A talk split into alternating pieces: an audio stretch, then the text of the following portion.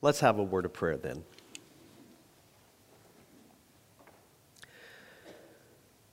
Almighty God, in you we live and move and have our being. In you we exist. In you we find the meaning of our lives, we find the joy of our lives, we find the purpose of our lives. In you we find everything that we need for experiencing life as you meant it to be, for you are the author of life. We thank you that you reveal these truths to us and so many more in the written word of Scripture, in the history of your people, in the thought and reflection of the faithful who've come before us, in the love and encouragement and question and challenge of those who walk this journey with us. Some of those folks are here with us today. In all of these things, we know that you call us to pay attention to the deep things of creation. You call us to give our mind and our thought and our time to the things that truly feed our souls, the things that truly give us life, especially to Him who came to show us that life, to live that life, to welcome us into that life that is abundant and eternal. We thank you for these things and we remember them now as we open Scripture and as we open our hearts to its truth. Transform us and renew us, strengthen us and guide us. Give us what we need for the living of this day, for Jesus' sake. Amen. Friends, we are continuing our look at the major names, titles, designations, understandings of Jesus. And today we're looking at one of the scripture passages, one of the many, where Jesus refers to himself and is referred to as the Son of Man. But we're going to be looking at the whole passage. There's an awful lot in this. So let's turn to John 12, verses 20 to 36, and I will read that for us, and then we'll start to take it apart. Now, among those who went up to worship at the festival were some Greeks. They came to Philip, who was from Bethsaida in Galilee, and said to him, Sir, we wish to see Jesus. Philip went and told Andrew. Then Andrew and Philip went and told Jesus. Jesus answered them, The hour has come for the Son of Man to be glorified. Very truly, I tell you, unless a grain of wheat falls into the earth and dies, it remains just a single grain. But if it dies, it bears much fruit. Those who love their life lose it and those who hate their life in this world will keep it for eternal life. Whoever serves me must follow me, and where I am, there will my servant be also. Whoever serves me, the Father will honor. Now my soul is troubled, and what should I say? Father, save me from this hour? No, it is for this reason that I have come to this hour. Father, glorify your name. Then a voice came from heaven I have glorified it, and I will glorify it again. The crowd standing there heard it and said that it was thunder. Others said, An angel has spoken to him. Jesus answered, This voice has come for your sake, not for mine. Now is the judgment of this world. Now the ruler of this world will be driven out. And I, when I am lifted up from the earth, will draw all people to myself. He said this to indicate the kind of death he was to die. The crowd answered him, We have heard from the law that the Messiah remains forever. How can you say that the Son of Man must be lifted up? Who is this Son of Man? Jesus said to them, The light is with you for a little longer. Walk while you have the light, so that the darkness may not overtake you. If you walk in the darkness, you do not know where you are going. While you have the light, believe in the light, so that you may become children of light. After Jesus had said this, he departed and hid from them. Catherine, would you bring me a glass of water, please? Thank you. Okay, this is complex, this is difficult, this is profound, this is deep. This is a lot of stuff going on. This event, where Jesus has a conversation with some of the Greeks who've came, come to see him, occurs a few days before the Passover. Thank you, dear. A few days before the Passover and the Passion. You know what the Passover and the Passion is all about. In the way John has told the story, Jesus has just raised Lazarus from the dead, uh, kind of a miracle to surpass all miracles. Uh, Jesus has been anointed with costly perfume, in a sense, a symbolic anointing of his body before death. The body would always be anointed after death. He's come into Jerusalem in the triumphant palm procession, what we call Palm Sunday. We celebrate it on Palm Sunday. And in that procession, that entry into Jerusalem, there are all sorts of things going on in the way Jesus does it and in what people say that indicate that people have this hope, this sense that perhaps Jesus is the long awaited Messiah. We're also told that the chief priests and some of the Pharisees with them are very, very upset. They're very, very threatened. They're very, very worried about this new leader, this teacher, this rabbi, and they're actually plotting to kill Jesus. And they're plotting also to kill Lazarus, who's been resurrected. We hear no more about Lazarus, but of course, we hear a lot more about Jesus. So we are told that among those who came to worship at the festival, some of those who came to worship at Passover were some Greeks. Now, that should say something to us right there. It was the Jews who celebrated the Passover. This is the season of the Passover. The Jews will be celebrating Passover in a few weeks. It always occurs in conjunction with Easter because Easter happened because of the Passover. There's lots going on there that you well know. There were some, though, who came to celebrate, some of the hundreds of thousands of people that came into Jerusalem from all over that region, some who were not actually Jewish by their heritage, by their racial ethnic lineage. Some perhaps came just because it was a big celebration. They wanted to see what it was going on. Others came because we know that there were some people who were not Jews, but they had accepted, they had kind of adopted the practice of the Jewish faith for their own. They saw in it a, a moral code, an ethical code, a way of organizing life that they were very attracted to. So, Judaism, in a sense, even though it really did not proselytize, it did sometimes attract other people. We don't know exactly who these Greeks were or what was going on. We just know they're not Jews. That's the significant point in this story, really. They're not Jews they, in a sense, should have no interest in Jesus, but probably they've heard something about him. They've heard the hubbub, the uproar, they've heard the stories, maybe they've heard Jesus, seen him from afar, and now they'd like to have an audience with him. And so they go, interestingly, to Philip and Andrew. Philip and Andrew are the only two of the 12 disciples who have Greek names. Those names are not Hebrew names, they're, they're Greek names.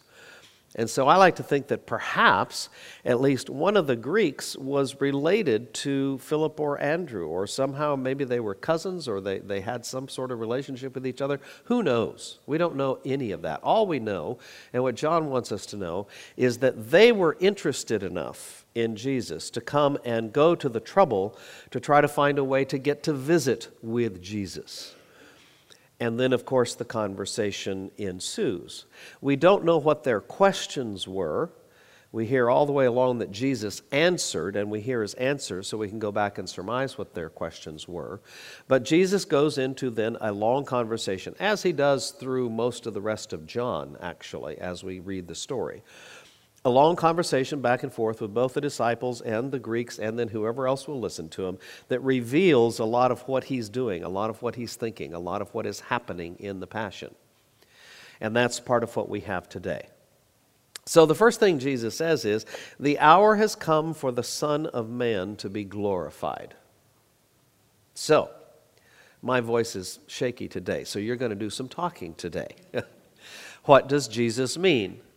When he says, The hour has come for the Son of Man to be glorified. His crucifixion's coming, exactly. We know that. The disciples and those who heard him did not necessarily know that, right? All along, Jesus drops these hints, these clues, kind of pretty much flat out says some interesting things are going to be going on. But it still comes as a surprise to the disciples, right? That's part of the story of the gospel as Jesus appears as a Messiah, but he doesn't do the things that we think the Messiah should have done. right? But that hour is coming now when he's going to be crucified. The hour has come for the Son of Man to be glorified. Okay? Let's talk about that phrase, Son of Man. In your Bibles, is that capitalized as a title? Okay. What is a Son of Man? Yeah, Jesus took on human form. We say Jesus was human, fully human. That's something the church had to struggle with and wrestle with for three or four hundred years, and in fact, still does wrestle with in some sense. We still have conversation about what it means for Jesus to be completely human. A lot of folks believe that Jesus was only completely human. Had a conversation yesterday. One of the very faithful Christians and followers uh, in our Bible study yesterday said, "I really don't believe that Jesus was divine. I believe he was a, he was a man." Um, and and that's okay. That's not orthodox Christian theology. But when we say a son of man, uh, in a very simple sense, we're simply saying a human being, right? As opposed to one of the other designations of Jesus, Son of God. What's a Son of God? A divine being, something that comes from God. Now, why is it capitalized though? Son of Man does not have to be capitalized, it becomes a title for Jesus. It was a title before Jesus. It was a designation. If you go back into the Old Testament, and if we had hours and hours and hours and gobs of time, we would look up all of the references in the scriptures where this title is used, the Son of Man, all through the Old Testament. You have the prophets and others introducing this character into the thought of Israel, into the future thinking of Israel about a Son of Man that God will give who will be perhaps the Messiah, maybe a great servant, a great prophet. It's unclear exactly what this Son of Man, what this human being will do, but he will be a human being that will have a very special role. Jesus uses that role for himself. I am a human being, he says, who has a very special role. Jesus ties himself in some sense to that Old Testament line of thought that talks about a gift of a person, a gift of a man, really, who will usher in a new age of understanding of God, who will welcome people into a stronger relationship with God, who will lead the nation of Israel to become a stronger nation. All of those different things that, in some sense, was expected of the Messiah. Now, Jesus says, I'm the Son of Man, essentially. Now has come. Now the time has come for the Son of Man to be glorified.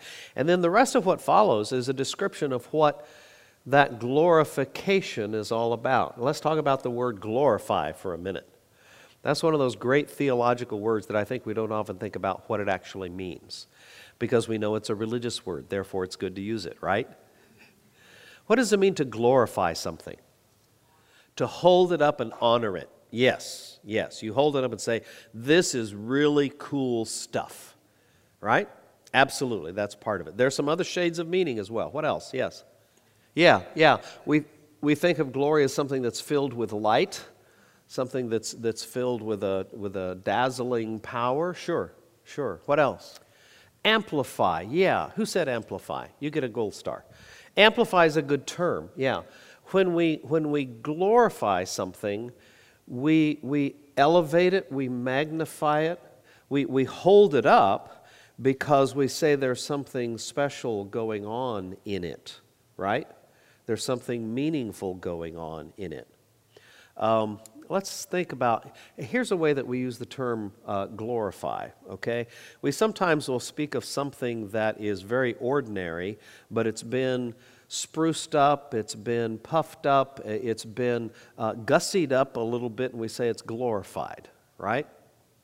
Um, you know what I'm talking about? We, that, that's what we mean by glorify. So when we're glorifying Jesus, when the Son of Man is going to be glorified, we're, we're lifting it up for special consideration, special honor. We're, we're amplifying.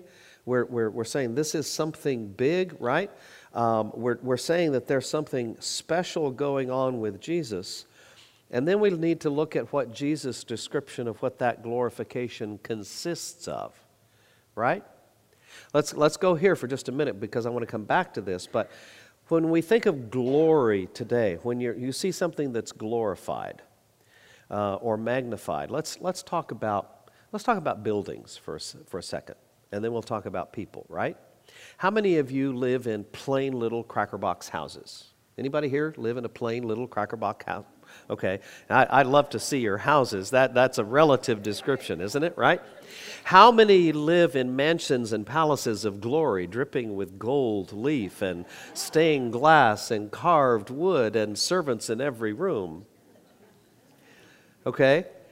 The one is plain and simple, the other is glorified.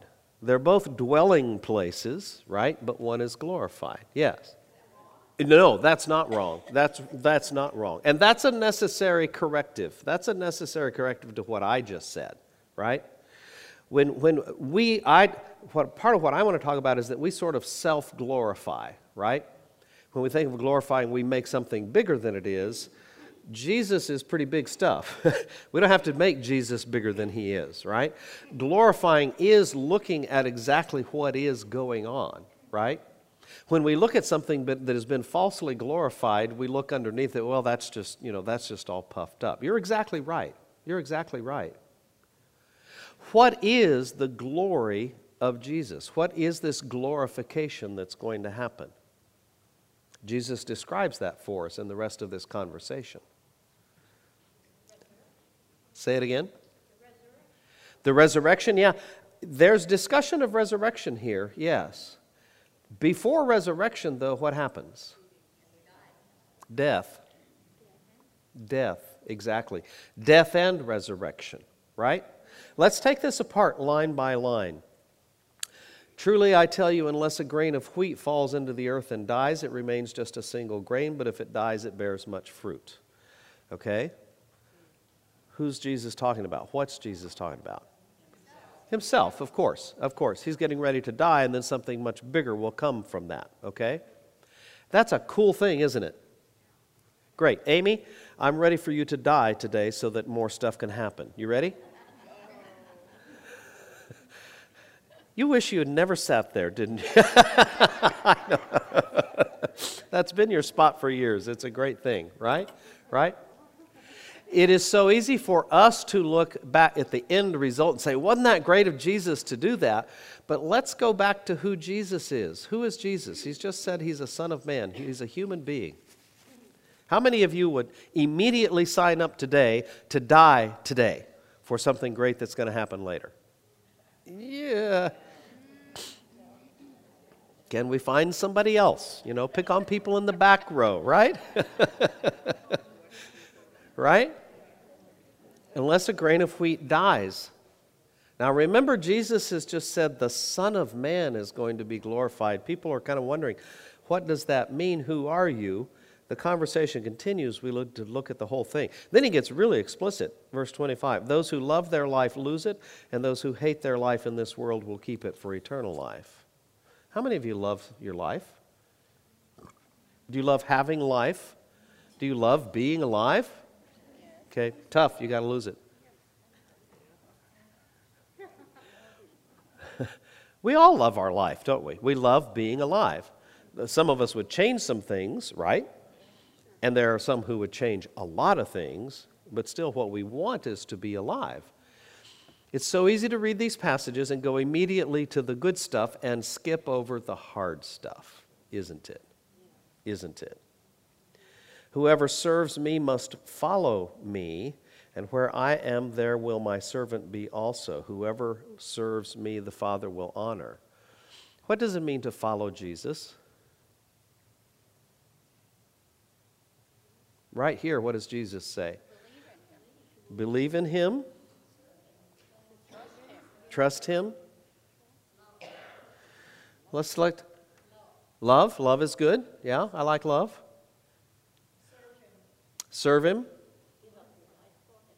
Give up your life for Him. Jesus has just said, I'm going to go die. Follow me. That means you come die too, doesn't it? Give up your will. Okay? That works for me some of the time when I like what you decide. But if I don't like what you decide, then I want to do what I decide. Doesn't it? Means who said turn from sin? Yeah. Yeah. Turn, turn from your way to his way. Our way ultimately always leads to sin because it's a self centered way. Right? So we, uh, we die to sin and we come alive to all that is good, but that's not easy. That's not easy. So we're going to die with Jesus. If you follow me, there I will be also. I think that Jesus is doing his best to describe what he's going to be doing so that once he had done it, people could look back and they could say, Now we understood what you're doing. But then they had to figure it out for their own lives, right? Let's keep looking at this and then we'll take it apart some more. Yeah, I would agree with you. Jesus doesn't expect everybody to go die, to go be martyred. Most of us live in a world in which that has never really been much of an option. Have, have any of you lived in a place or a situation where that was a real option? Where you might be martyred because of your faith? Where following Jesus might mean that you're going to be killed? Anybody here lived in a context like that? Well, y'all need to come to Syria with me, or to certain countries in Africa, or to Pakistan, or to lots of places in the world where Following Jesus means the real possibility of dying just because you follow Jesus. Right? How many of you have had an opportunity to do something for Jesus that you know was, uh, as we say, the Christian thing to do, but maybe you backed away from it because it would cost you some money or cost your reputation or cost your friends these are real issues, right? Yep. Yep. Turkey's a good example of that. North Korea would be an example of that. There are lots of places in the world where overt Christian expression uh, will get you into serious trouble, might even get you killed, right? There are Christians in all of those places. Uh, Iran is one of those places. Um, Iran is a fascinating country. Um, the, the church is growing in Iran, we think, faster than anywhere else in the world right now. Uh, it, I say we think because it's hard to identify something that is a secret underground movement, right? Uh, but there's lots of evidence that's coming anecdotally. Um, Egypt is another of those places. You have to be careful how you function as a Christian in Egypt, even though 10% of the population in Egypt is Christian, and the, there are lots of churches growing in Egypt, lots of churches being planted. But you still have to be careful how you talk about that, especially coming in from outside the culture, right?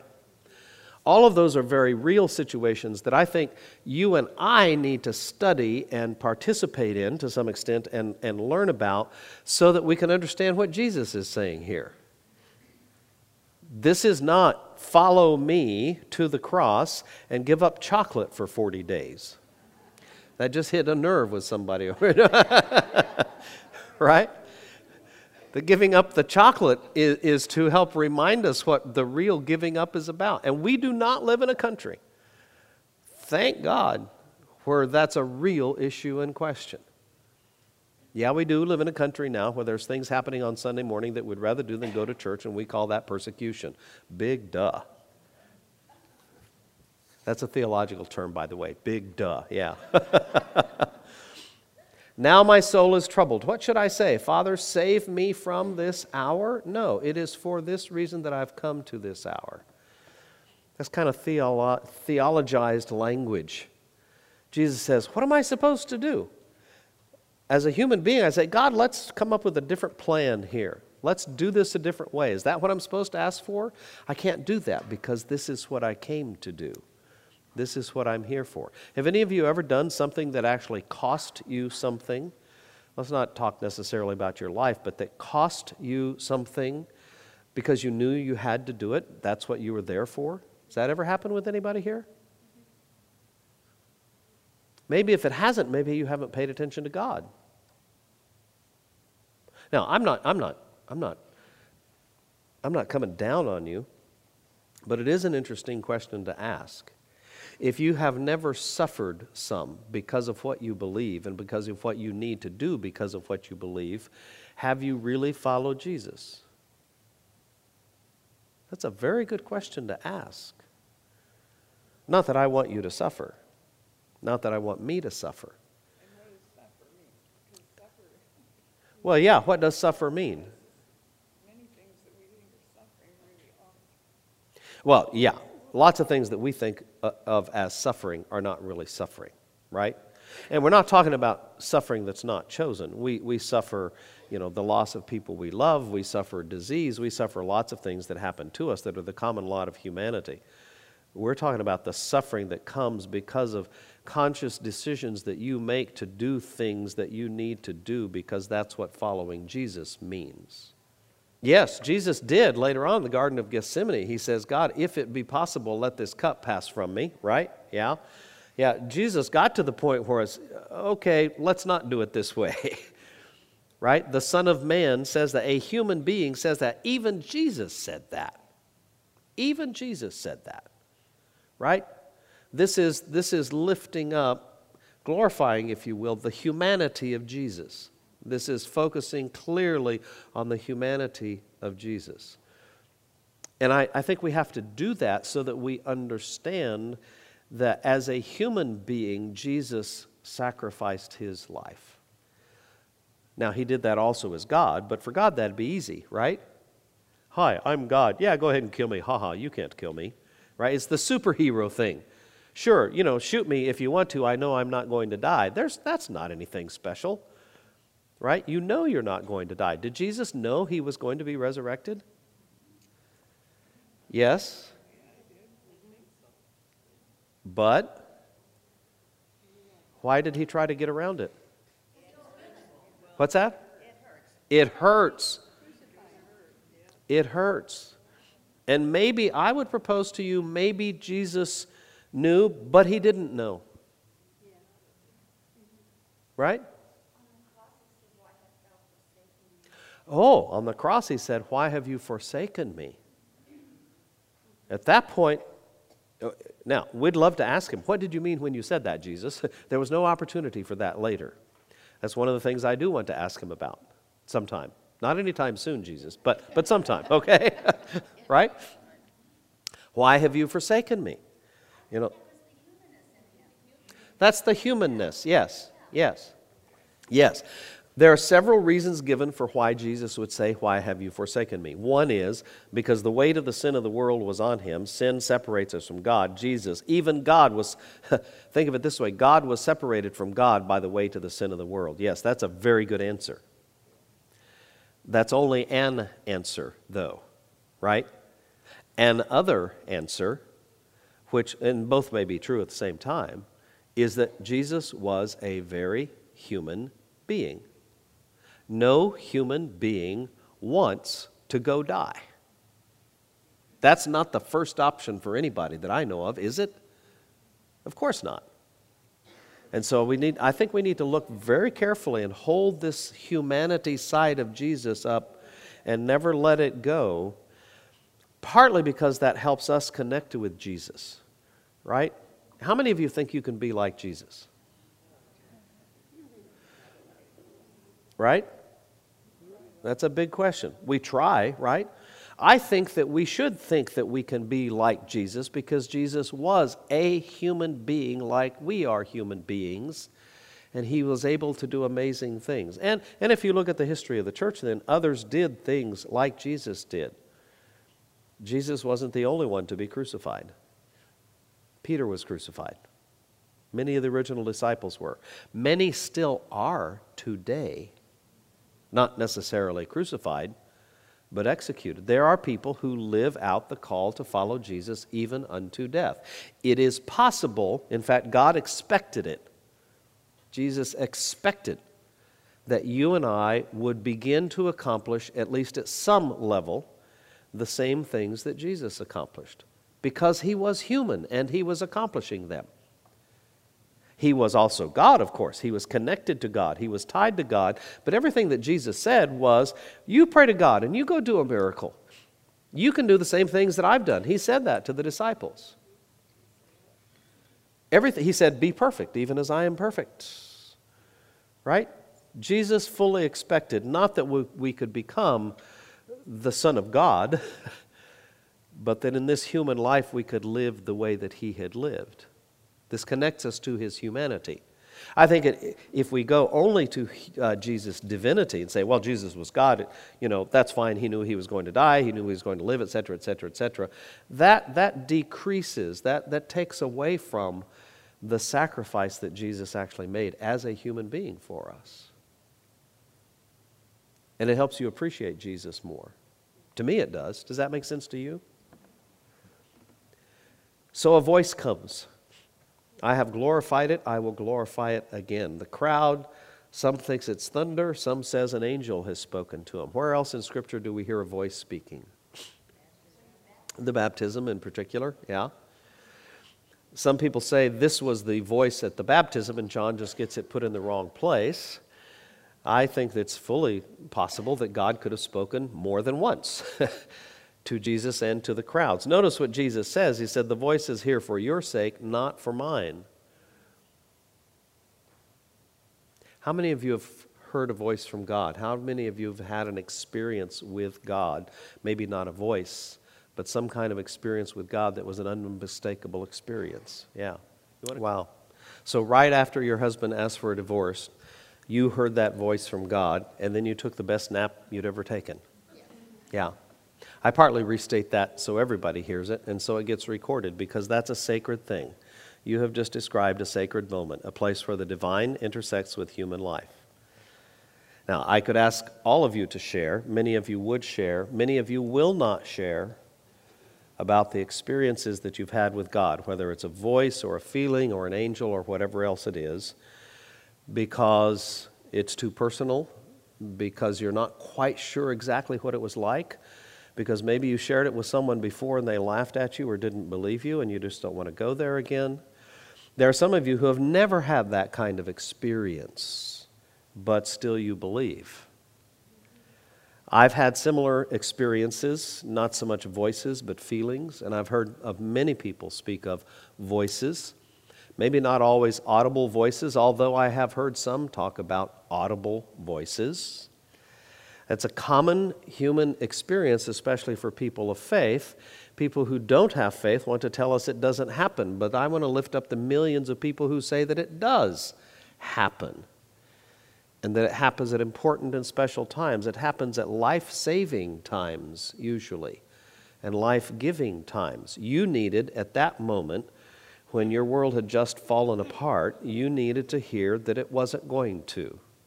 And so God gave you that. Yeah, yeah. A voice speaks. The crowd hears the voice. They're not exactly sure how to describe it, but, but that's very common when God appears because God is not like everything else that we experience. And when God shows up, we're oftentimes not exactly able to describe what happens. But God shows up and says, I have glorified you. I will glorify you again. I'm with you in the midst of this whole conversation, Jesus, as a human being, is opening up with other people about what he thinks God is going to do in his life and about what he must do with his life, and God is there with him. And that happens all the time. I say that partly so that those of you do, who do not yet have that experience, may never have that experience, can be strengthened by it.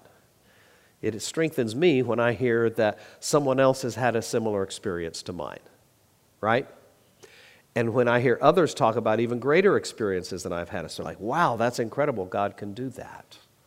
That, that strengthens our faith. Jesus goes on, now is the judgment of this world. Now the ruler of this world will be driven out.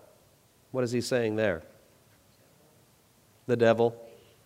Satan, yeah, the ruler of this world. Jesus understood that his trial, his crucifixion, his death, was a great battle between God and devil, between good and evil, between life and death, between love and hate. You can go keep going down that list probably. Those are the big ones, right? Do you understand anything in your life that happens as part of the great cosmic battle that goes on between God and devil? Is there anything that you've ever had to do or not do that was part of that battle between good and evil? It's one of the ways that Christians historically have understood the context of their lives. We believe God has already won the final battle, and so we have ultimate confidence that we always can win, and yet the battles go on, right? With evil. Anybody here battling evil today? Bound to be at least one of you. Yeah, yeah, that's cool. You were blessed with people who taught you that, that you live your life within the broader context of a real God in real time who you talk with all the time. I'm sort of rephrasing what you've said. In a constant conversation, God, shall we do this? Shall we do that? What's up with this? What's up with that? God continually talks to you. God usually talks to us through the voice that He has spoken with for all of history. It's a voice that comes to us through the words of Scripture very often, right? What you just recited is, is, a, is a scriptural paraphrase in some sense, right? That's how God talks. Uh, and, and, so we have learned that language from God and that truth from God, and then in the continuing conversation, God keeps us going with Him. And, and, and that's part of what the discipleship business is all about that continual conversation with God. And it's a broader conversation. We're not the only ones in it. We participate in a bigger conversation that other people have had. This is a conversation, in a sense, with God. I ask God to be here, right? He is. Uh, and we're conversing with each other. And in the midst of all of that, God is speaking through the words that we are saying and through the experiences that we are repeating, right? And in all of that, as your, your main point was, that means that God is there watching. God is a piece of this, whether anybody else is or not. And that's really important for us because most of the decisions that we make in our own private battle between good and evil is not a public thing, it's an inner thing, isn't it? Choosing the right way, choosing the way of God, and then following in that way. And obviously, Jesus' cosmic battle, you know, Jesus and the devil on the cross and all that kind of thing, that, that's a big battle. Our battles pale by comparison, but they are of one and the same kind. They are of the nature of reality, the reality that we live in, that Jesus was living in as a human being. And I, when I am lifted up from the earth, will draw all people to myself. What's that one about?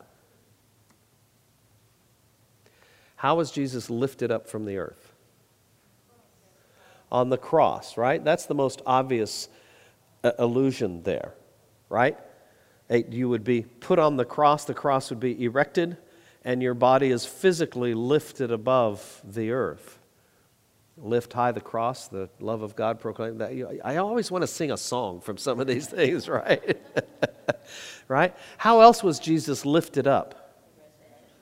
In the resurrection? in the, in the crucifixion, in the, in the ascension, right? How do we lift up Jesus? In prayer? Have you ever put Jesus in front of somebody? Lifted Jesus up before them? I do that all the time. I'm expected to do that.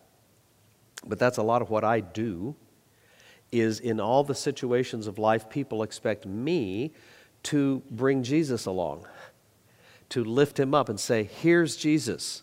Here's what Jesus would say. Here's what Jesus would do. Here's what Jesus is saying to you. Here's what you need to hear from Jesus today. That's lifting up Jesus.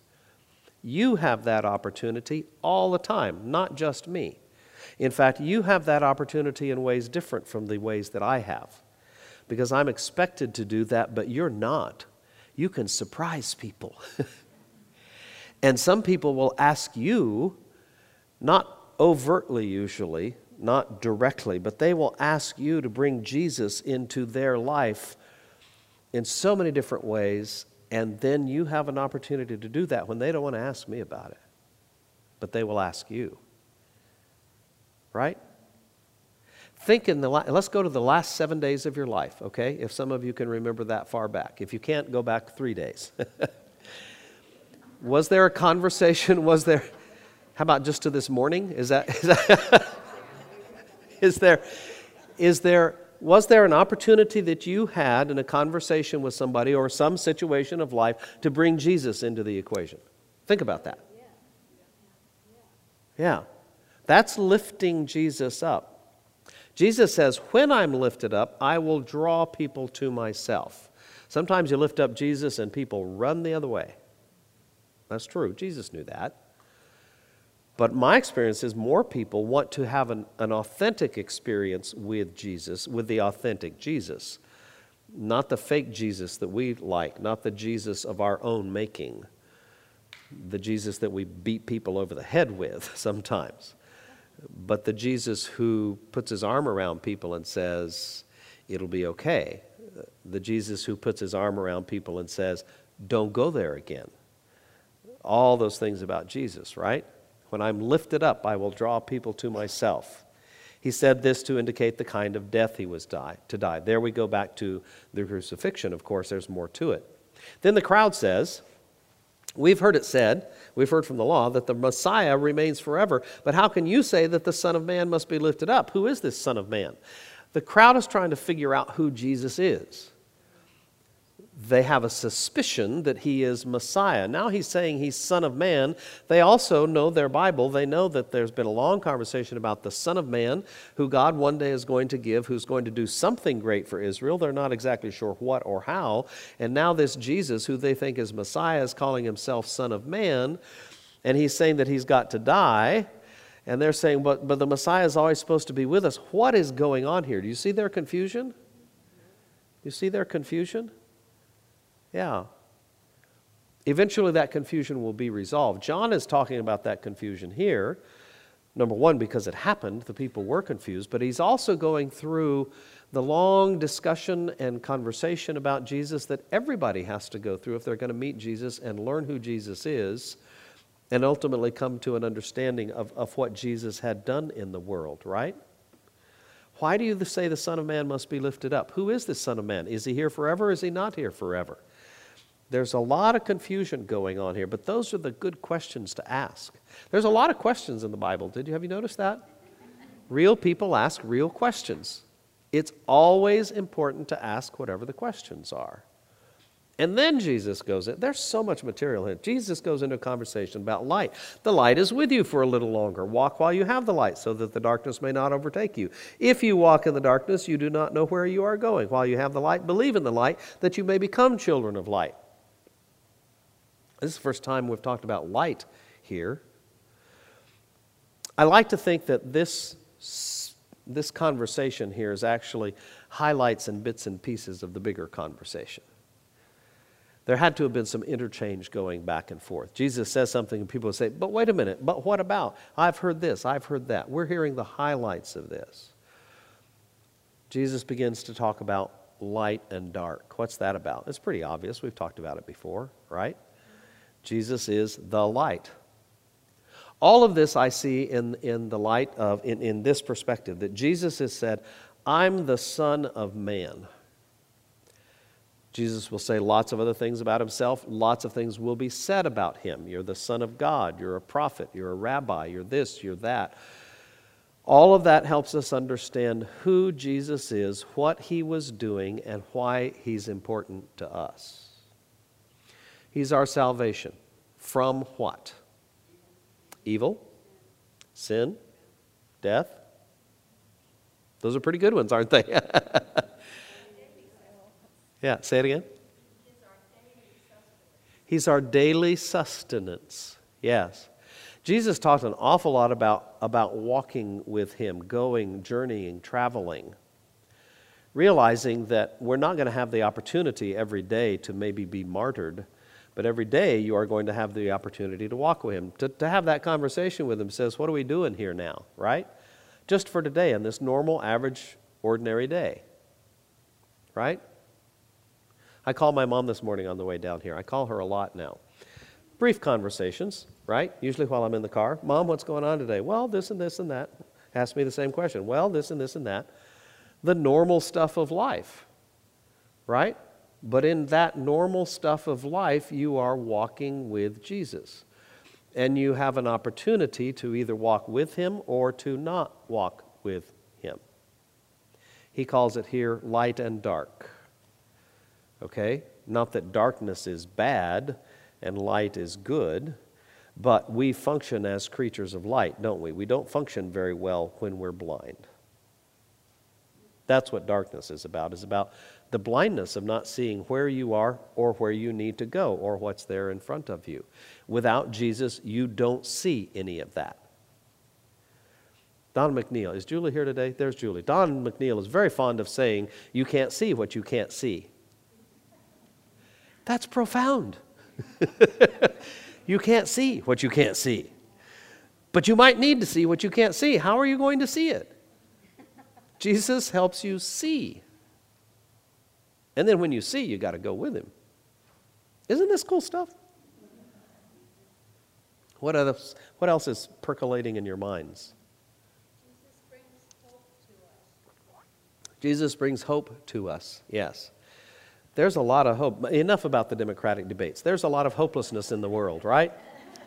And that's not just Democrat. I, you know, if you look at our whole, let's just take the whole of our political situation in this country. What in the world is going on? And you know what? Most countries of the world, regardless of what they think at, the moment about us, most countries of the world think that we're a phenomenal country. Most people in the world, if you say, you know, you could move wherever you want to move, the people that do want to move want to move here. Isn't that interesting? So, political situations in other countries can be even worse than here. But Jesus gives us hope, doesn't he? And of course, it's not just about politics, right? I, get, I have the privilege of dealing with, with horrible situations in life all the time. All the time. But my job is to talk about Jesus in those things. So is yours, right? Or to listen to Jesus in those things. Yeah, that keeps you going. There we go. He's our teacher. Absolutely. He guides us, says, here's what you're going to go, here's what you're going to do. Absolutely. Gives us those principles. Life will bring to you, I, this is something I wrote in a, in a wedding sermon years and years ago. Life will bring to you more sorrow than you can possibly imagine. I say that to young kids getting married. And that doesn't sound like a really happy, positive wedding thing, does it? I follow that up with saying, but life will also bring to you more joy than you can possibly imagine.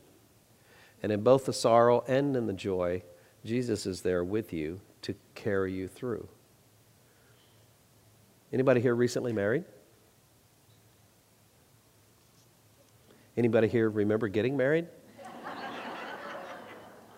I'm not going to ask if anybody here is sorry that you got married. That's another story, right? Right? We've been around long enough to know that life brings unimaginable sorrow and indescribable joy, and regardless of which, or when, or how, or both at the same time, usually, Jesus is there with you. You keep going. Yeah, yeah, that's fa- yeah having a child is like growing your heart outside your body, yeah. And then having a grandchild, it's even more so, isn't it? It's just, you know, to, to watch this, this person that you love more than yourself and understand the danger that they're in.